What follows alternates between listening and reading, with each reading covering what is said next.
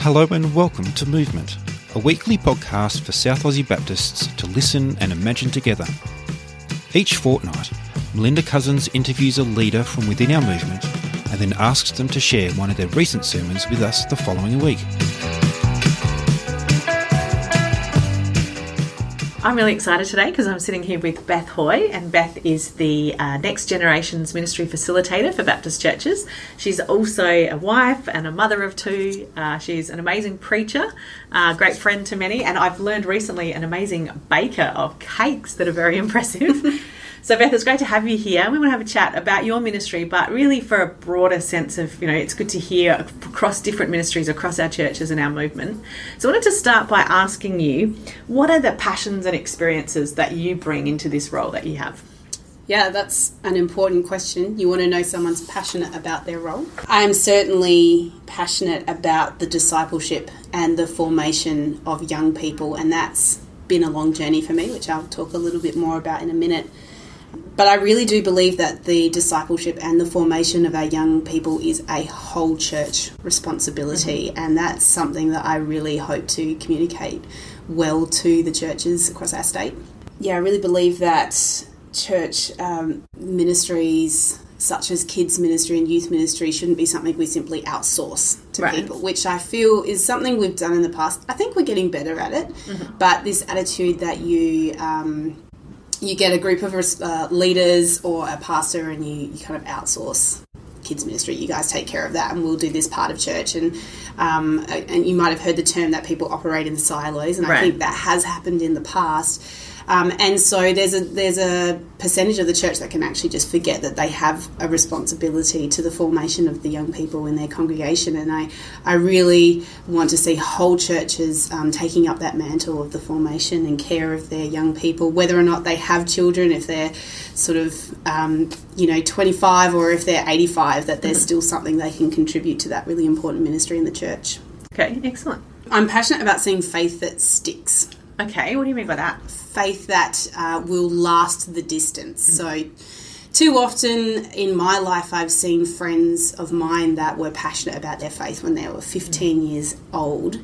Now, uh, showing no interest in a relationship with Jesus or, or in church ministry, um, and just kind of avoid talking about it because it's all a little bit awkward. But they were the kids who were right down the front with their hands in the air during worship and I know it's not always something we can control. There's no formula to seeing young people choose Jesus. That's a personal journey. Mm-hmm. But I want to see pastors, leaders, church leadership really passionate about being in the scripture, in prayer, on their knees before Jesus, asking what it is we need to be doing, what is our whole responsibility as a church towards developing deep, meaningful, lasting faith. That's not just f- sort of like a fleeting emotion with the all the emotions that come with being a teenager or being a young person. There's a lot that happens. Mm, yeah, I can really hear the passion in your voice when you talk about that. And mm. it sounds like based on your own experience as well, like things that you've seen and maybe have grieved you, and then you really want to, you know, you're passionate about seeing it be different in the future for the next generation. Yeah, and, and I definitely think for some of my friends who walked away, it was just that they weren't given a good enough reason, particularly from their leaders, to, to stick around. It wasn't necessarily modelled to them how important and how life changing this story is and how, how much it would mean to their whole life. Mm. And um, I just would love for us all to be thinking really deeply about what we communicate and what we model mm-hmm. when we do ministry to kids, youth, and young adults. Mm. Anything else that's really burning passion that drives you? You know, I think I was one of those uh, young people in the church who became got into youth ministry because I was young. So mm. I was I was an active member of the youth ministry. And then when I graduated, I went straight into being a youth leader. And when you've got a, a passionate 18, 19 year old, there's not many things usually we offer to them other than youth ministry. So I think that's how I started. It's yep. just like I'm young, so I work with young people. Um, and I, I was offered the position of interim at my church when I was just 20 years mm-hmm. old. So I was very young when I took over as the interim youth pastor. And then a year later, I was offered that formally.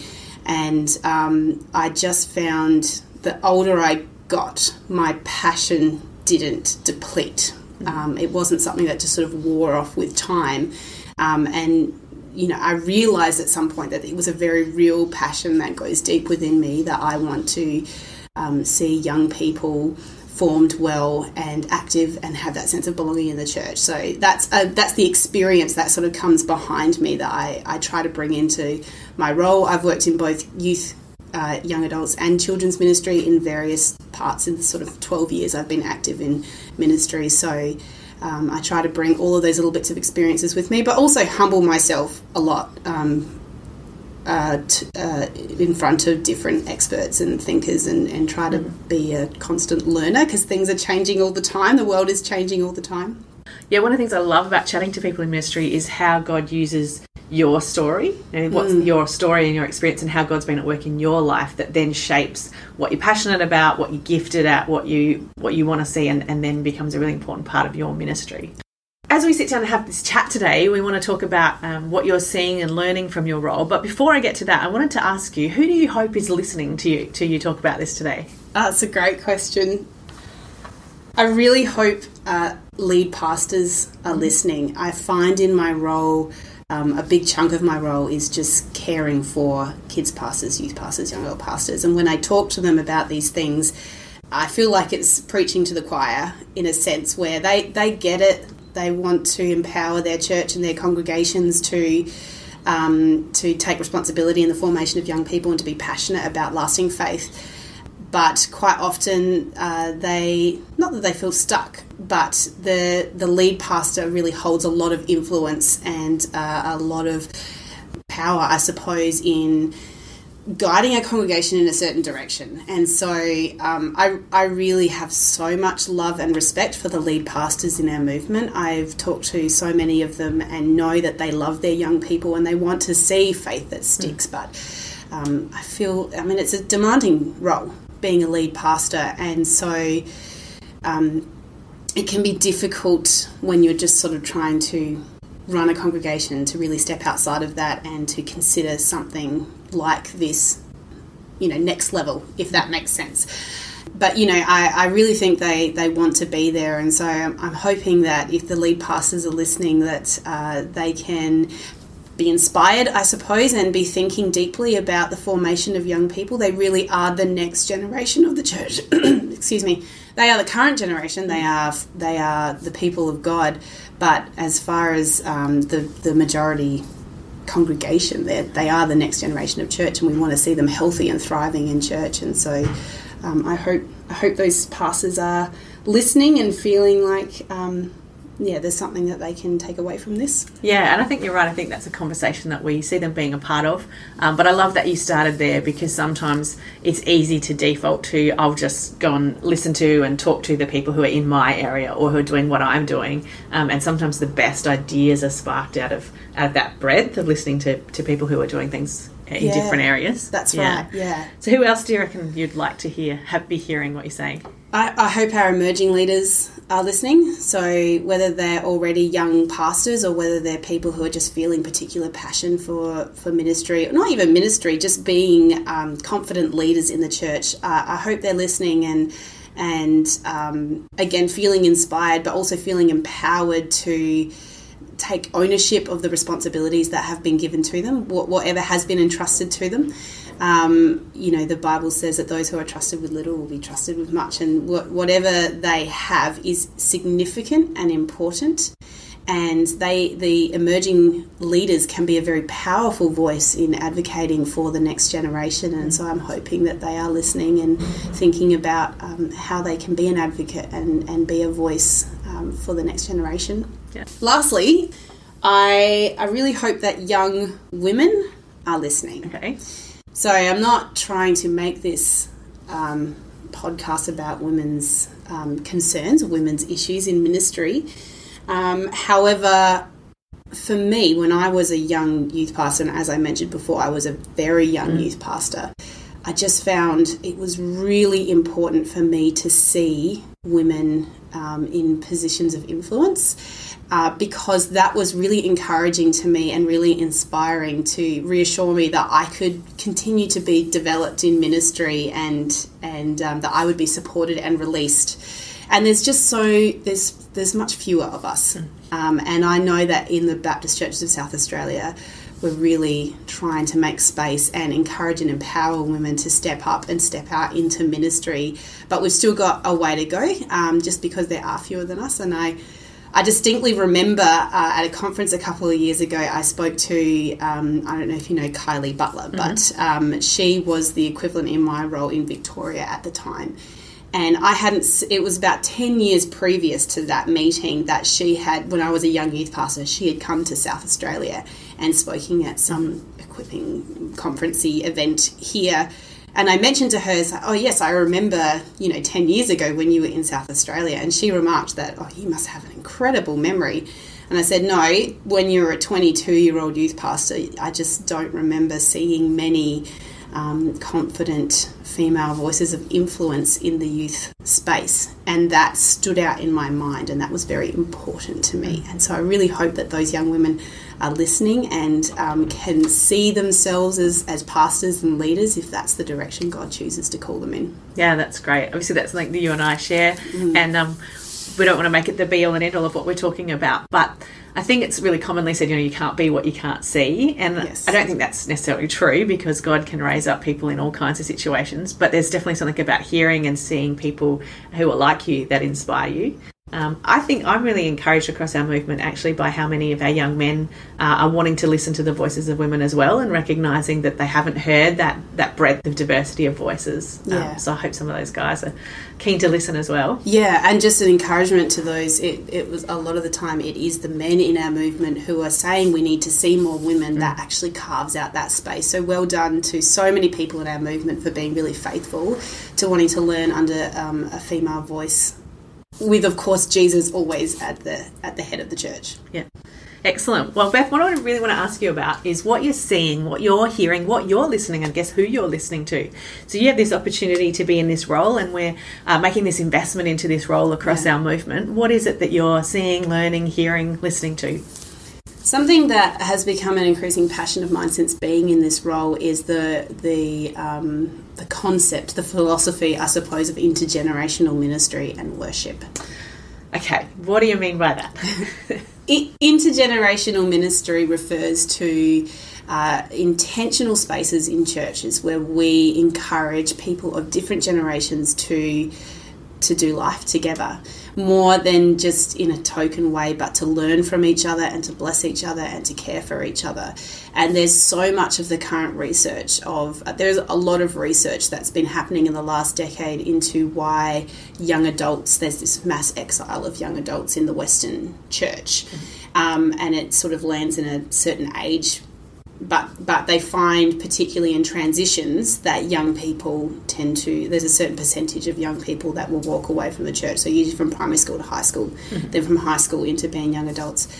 And um, some of the findings from this research has been that uh, those young people really require a strong sense of belonging to the church outside of their programs if they're going to belong. And David Kinnaman um, found that one of the things specifically that those young adults leaving the church were looking for were relationships with people outside of their peers. Wow. That that was a really important part of them feeling like they mattered to the to the broader congregation. But there is so much research that's been done into the power of intergenerational relationships. I think even Richmond Baptist do a childcare at a at an aged care facility, and that's something I've seen done many times. And um, the, you know, sort of mentally and uh, as far as well-being goes, there's uh, benefits on both sides of that. And so, encouraging churches to consider how they're bringing the church together rather than taking them apart. Um, now, don't get me wrong, there is absolutely a time and a place in church life to separate um, for the sake of focusing education specifically Right. into age groups. Developmentally, that work that's very effective. But I don't think spiritually that necessarily has the benefits um, that sort of that developmental educational side of it. I think spiritually we're supposed to be together, we're supposed to belong to each other and serve each other and view each other as whole members of uh, the body of Christ. And I think that's, yeah, to me, that's one of the things that intergenerational is supposed to Right. So do you think It makes me think about um, the idea in the Bible of the church as family, and that maybe we have a limited view in our culture of family, whereas in, in the Bible, the idea of family is you know intergenerational, that you have older and younger and middle aged, and you know everyone in together. Do you think is that kind of capturing some of it? Absolutely, yeah. And I I had the privilege at a certain stage in my adult life of living in Vanuatu, which is a collective culture, and, and we lived in a village, and we saw this in action where the whole family they're all in one space, and uh, by default. There's a responsibility given to everybody to speak into each other's lives. It's it's where they're very reluctant to separate, and there's huge benefits in that, and something that we really can learn from that. Um, but also, I think, yes, being a part of the church is believing that you matter to everybody in the church. And I think we've got to be really careful with how we're communicating that. If all we ever do is tailor programs to an age group, they're never going to learn what it means to love and to serve outside of their peers. And um, of course, that's going to cause issues in the future because that's not really what we're called to be as the church. Yeah. No, that's great. So, in your role, you have the probably unique opportunity to see across the range of churches and across our movement. What are you seeing? What are you hearing? Like, who's who's trying what? Um, you know. There's one church in our movement who a few years ago decided to uh, completely throw out their children's ministry Wow. formal children's ministry program uh, and what I what I mean by that is where they took the kids out of the service and they gave them their own lesson and they went for an intergenerational um, um, style of church where the kids are in the service um, the sermons the worship everything is uh, conducted with an awareness that there are the children there. And um, sometimes they're spoken to directly. Other times it's just a matter of um, being aware of your language and about how you speak um, what words you use whether or not everyone would understand those words um, the kids are given sermon note pages, and during the sermon, they can do activities and notes that are actually tailored to the sermon itself, and so they're actually a part of the learning of the body. Um, and I know for that church, that's been a real journey. There's actually not a lot out there. There's more. It's becoming more, and this is one of the things that I'm seeing. I'm seeing this the profile of intergenerational worship being raised, and there's more and more out there. But there's not a lot out there that helps churches know how to do this well, and I, it's been somewhat clunky. But I really admire and respect that they're trying that. Yeah. On the other end of the spectrum, I see lots of churches who who realise it's they can't just throw out their ministries, and I don't. I wouldn't encourage that anyway. Um, but they are thinking about when they do have the children in the service, what are we doing? Or the not just the children, the young people, the youth, and the young adults. What are we doing to be aware of them? How are we tailoring our language? Um, and Andrew McDonough has been um, doing some great stuff in um, communicating this to churches and helping them to understand uh, just when you do have the kids in the service, here are a few little tools that you could be doing to make them feel like they're a part of the church, not just uh, twiddling their thumbs until they can go out to their own program. And I think I'm really proud of our churches for making those efforts, and I would encourage us all to keep going. I'm a real believer that the public gathering of the church is for the least, not for the most. And when you tailor your language to children, you include a whole host of other people. Now, I'm not trying to talk down to anybody, but when you have English as when you're in a church service where it's your second language, it really helps when language is simplified to feel included. If you have people with um, hearing issues or disabilities, or um, you know, just people who have short attention spans, you actually open your service up to include people and make the gospel accessible. We're, we're really blessed in a day and age that then, if people want to go deeper, there's so much they can go. There books they can read, there are podcasts they can listen to, but keeping the service, the actual gathering open to those who are vulnerable and those who are learning and emerging, I just think that's a real grace that we can offer to young people. Mm. No, that's great. Thanks. I like that. The you know the, there's kind of the really radical like let's rethink and restart, and then there's just here's some ways of making sure we're actually taking this into account in what we're doing. What about beyond the Sunday gatherings? How else can churches like what else are you seeing and, and hearing and learning and what churches can be doing in that space of intergenerational?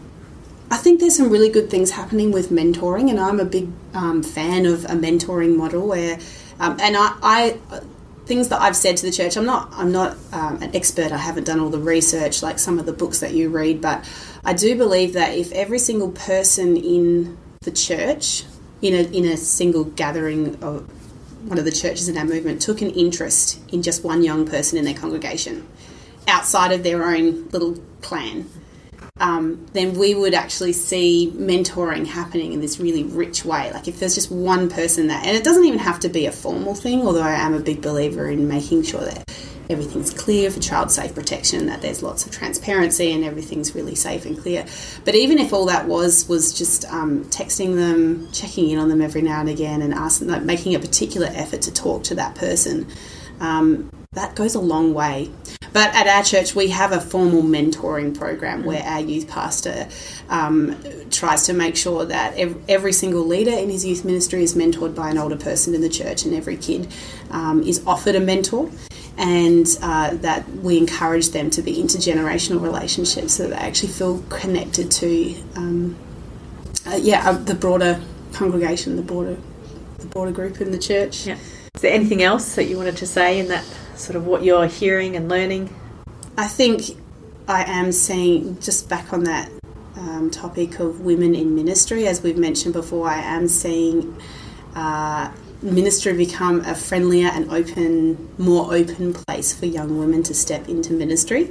I think probably the next level we have to do is just to kind of break some of the stigma um, of you know whether or not young women even feel like they can or they should step into ministry. I think it's that next level mm-hmm. rather than just saying we want women in ministry. How do we carve out um, open, warm, and friendly spaces that actually allow women to do ministry as women. Mm-hmm. Um, and uh, I've seen, yeah, really good things happening in that space. We've got some amazing young women uh, in our emerging generation at the moment, and I'd just love to see us continue to move in that direction and making ministry um, open for those women to imagine themselves as leaders.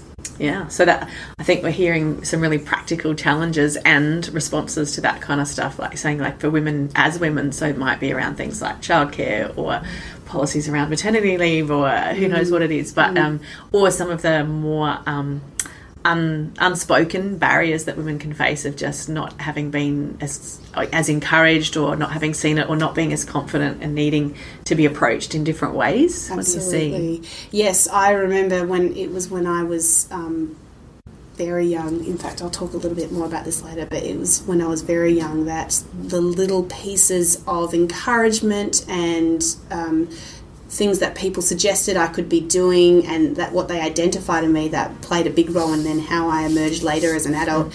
And I think for for young women and for girls in particular, that that level of um, intention mm. is really important. I'll, I'll talk a bit more about that later, but okay. that's what I, would like to see us thinking next level about what it takes. At the moment, we haven't got enough, for my satisfaction, we haven't got enough. Uh, we've got a lot of female children's pastors who are fantastic, right. and I really respect them. A lot of them are part time workers, are mums, and really busy and don't um, I, would love to see them view themselves more as real empowered leaders. Mm-hmm. Um, but at youth pastors, we've still just got to really, um, it's it's not the, we haven't got the female voice that I'd like to see. And so I'd love to see how we can encourage young women more to see themselves in that space. Um, but also, part of the problem with that is even kind of ranking one ministry above the other. Mm-hmm. We seem to take one more seriously mm-hmm. than the other. Um, and like I said, this isn't a criticism because I know uh, leaderships really love their young people. But I think if we're, and this is part of my role being generations, is recognizing the whole journey as being really significant. So, how are we recognizing those um, children's ministry workers as having just as much significance in the formation of our young people as when they get to the, sort of the, where, the age where real discipleship can happen? Mm. Can I just go back to something you said in there? Because yeah. you said, um, you know, we don't have the women that you would like to see, and I just imagine someone might be listening, thinking, well, why, why would you like to see more women? That doesn't, don't we just want the best person for the ministry role? Why does it matter to have more women? What yeah. would you say to that? That's a great question. I would say that um, the that God is God is the creator of both masculinity and femininity, and I really believe that if we're in ministry, allowed to capture the full voice of his character, then we need to have space for both the male voice and the female voice. But I think naturally women aren't aren't as fast to step into them. They don't have that same natural confidence that men have, and so um, it's really important that we're encouraging women to step into those roles so we have that balanced voice. Um, and also, our youth ministries, our kids' ministries, are just as many young men as there are young women, just as many girls as there are boys. And so, having people in leadership who know what it's like to be a teenage girl and who know what it's like to be a particular age and a particular gender, it's just such an important um, part of, I think, developing formation and, and developing ministry that helps people to, to have that faith that lasts. Mm. That yeah, that's great. I love that it you know comes back to discipleship in the end, doesn't it? And um, it's interesting you said you know women don't have that natural confidence, but we should say you know obviously there are some really confident young women and some not as confident young men. But I think what we're saying is you know on the whole, um, because women haven't necessarily been encouraged or haven't seen other women uh, in ministry or in leadership roles, yeah, that that probably is where that comes from. Yeah, I think so. Yeah, and I think having um, as you say, you can't become what you haven't seen. Yeah. And so being able to see it and imagine yourself there is just so important. Mm. So this is a topic you and I could probably talk about each day, all day. Um, but we might move on to my next question because one of the things I love about our Baptist movement um, is kind of this idea of contextualization that we recognise that ministry looks different in different local places and it looks different in different times. Yes. So I wanted to ask you about what are the unique challenges and opportunities of this particular context, this particular season we're in right now. And I should caveat that because I don't know when people will be listening to this, but we're sitting here right now uh, in the midst of the COVID 19 pandemic. So you know, there's been uh, churches aren't currently able to meet on Sundays in large gatherings, yes. so that's where we're at right now. So it might be some related to that, or it might be related a bit broader than just this very moment. But what are you seeing as the unique uh, challenges and opportunities in this current season? Yeah, so obviously it's hard to avoid the impact that COVID 19 restrictors are having, not just on Australia, but the globe. And I even talked on FaceTime to a friend of mine who's a youth pastor in the UK, and he's dealing with, even though they're actually experiencing a very different impact of COVID 19. Um, as far as the way it's affecting ministry, it's very similar because no no one's meeting in churches, and so it's hard to ignore that. And so um, it is a really challenging time for our children's, youth, and young adult pastors because so much of those formational years is about presence. Mm. It's about being together. It's about um, uh, learning from your peers and in in in a group setting. Like it's so important, and we just can't do any of that right now and it's really, really hard for a lot of them. So I've been trying to host Zoom chats quite frequently with both kids passes and then with youth young adult passes so that they can just share ideas.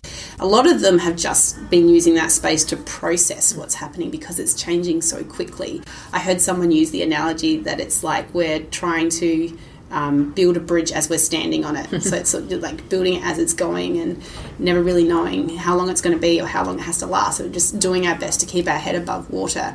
And in that sense, I've been really impressed with um, just the passion and the commitment and the faithfulness of our generation's workers to be committed to the discipleship and formation of their young people, even in the face of crisis obviously we've had to upskill very quickly in the way of um, digital learning and, and gathering. And um, that's just brought so many challenges uh, for particularly children's ministry because uh, youth is one thing they're kind of trusted to hold their devices and kind of operate independently on their screens not really with kids. And so, um, knowing how to communicate with families, what kind of content you put out there, how engaged are they going to be, the way you would shape uh, an online talk for a 11 year old is mm. really different to a 3 year old who I've got a 3 year old at home and she's she's really missing her Sunday school classes, and so um, you know there's there's definitely a need there, but um, just knowing how to do it.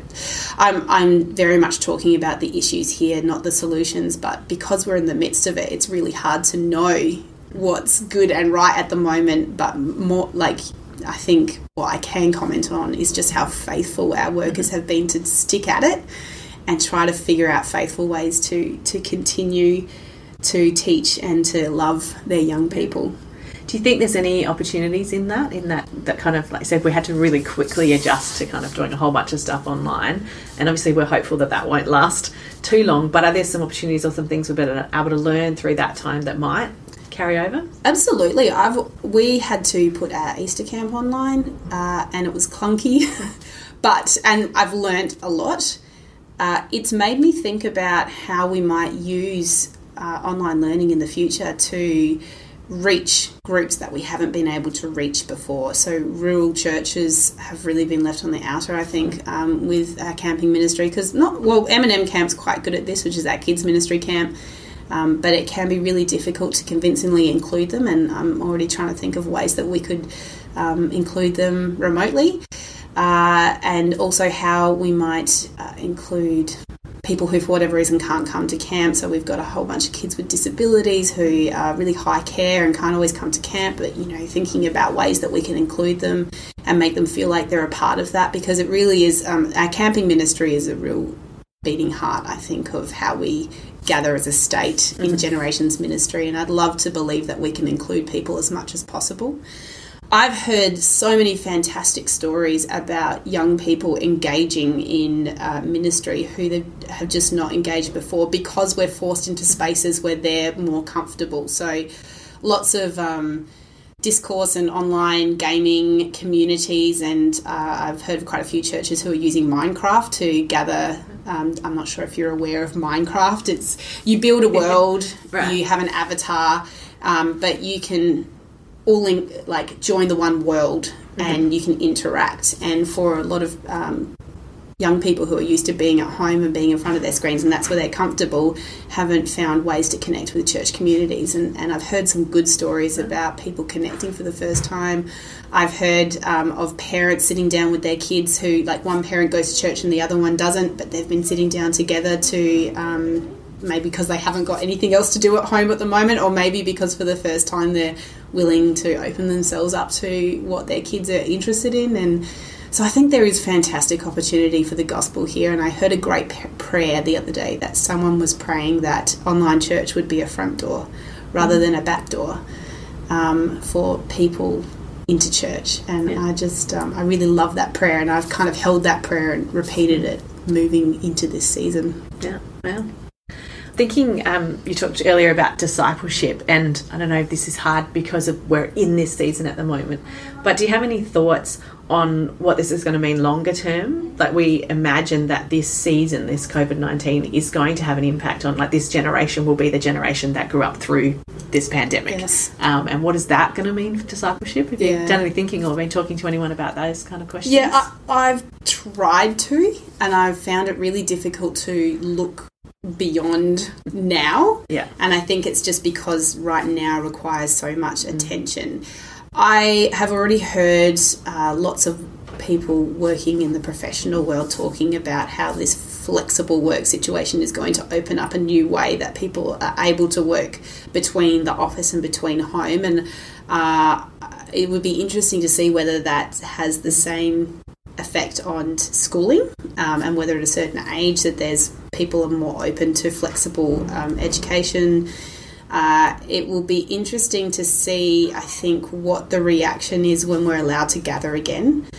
Um, whether there's a new appreciation for being in each other's mm. presence um, and, a, and, that there's a new sense of gratitude um, for being together. And um, I mean, that's my prayer. That's what I would hope to see uh, that people just really don't take for granted the fact that we're allowed to gather. But um, I think either way, we just got to stay hopeful and know that God can and does use uh, things for His own glory. And I, I, really hope to see that in, in Generations Ministry.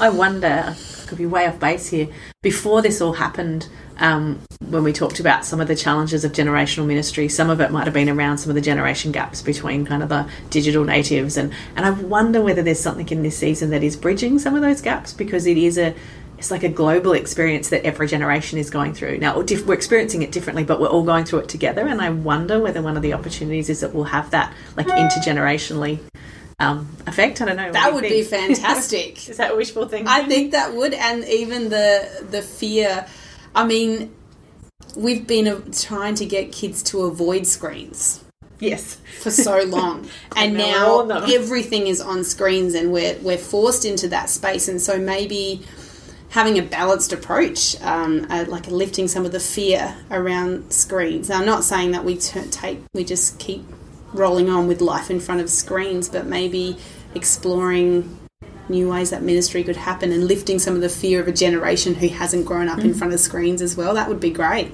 Yeah, yeah, no, it's interesting thought, isn't it? And then the opposite, the like you were talking about, the appreciation for kind of embodied presence, um, and uh, again across generations. I imagine that when we get that back, we're going to really, hopefully, has an impact of really. I already can see it. I can see it's pent up. I can see young people are hanging out for the time where we can be together again, and, and that's going to be a party. It'll be interesting to see what actually happens because obviously it's not going to be just all restrictions are off and we can do whatever. Um, but there is a sense that people are ready to be together and to celebrate. Excellent. So, as well as the, um, you know, the kind of in we're in the midst of this COVID situation, um, is there anything else you've been sort of thinking about in this time? Do we we hope and, and pray and trust that there will be a, a, um, a time that things are not necessarily back to normal, but a, a bit different, and this won't be the number one driving factor. So, what else are you thinking and dreaming about? Yeah, so one, one of the benefits behind uh, our COVID response, we had to cancel our, both our state youth and our state kids camp. And that was very sad for, for everyone. However, what it's enabled me to do in my role is to kind of take a step back and vision about the long term goal and um, the big picture of what those ministries stand for and what they're trying to achieve quite often these camps run they're purely volunteer run which is so incredible really. Our volunteers if they're listening shout out. You guys are amazing who run our camps. Um, but because they're volunteer run we're just we're we'd have to turn these camps out so quickly and there's so much involved that we don't often get space to really ask the big picture question about what it. Well, I mean, they do, but not not really in this way where we've got a whole year to think about it. And so, I've actually been gathering some groups, some think tanks to really pray and discern through the the future of the camps and. Um, how we can not become complacent and just roll out the programs that we've done before because we can and because we have, but really ask what God wants from those and, and how we can make them stronger to contribute to that um, formation of the emerging generation that I really wanted to. I don't want to run events just for events' sake. I want them to really have meaning at the core of them.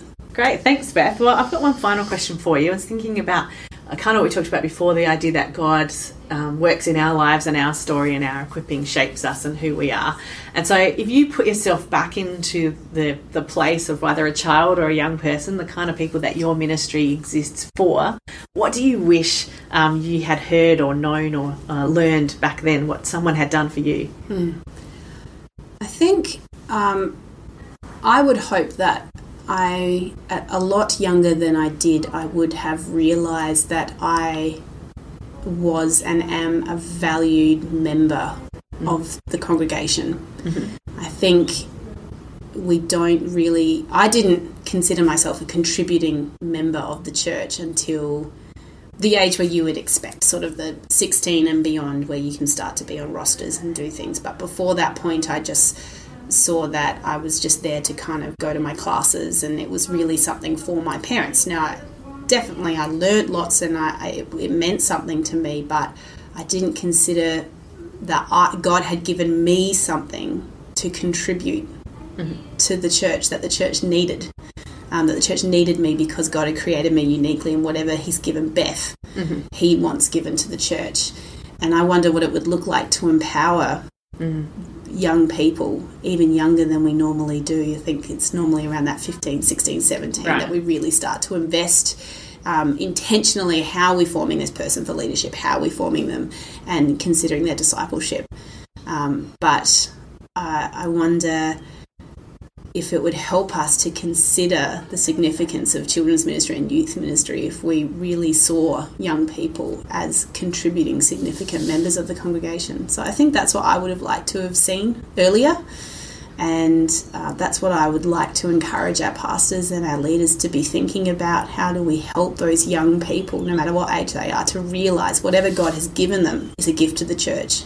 And we need them and we want to give them a voice and give them a space to be who God's created them to be. Full image bearers. Thank you so much, Beth. It's so great to hear your heart uh, and your passion and also your kind of learning posture um, to your role. So thank you. Thanks, Melinda. Thanks for listening to Movement Today. If you enjoyed this show, then please take a second to give us five stars, tap subscribe, and tell a friend. We are available wherever you get your pods. Movement is a podcast from Baptist Churches SA, hosted by Melinda Cousins and produced by Ruth Grace and Kathy Turner. We'll be back next week with a sermon from today's guest.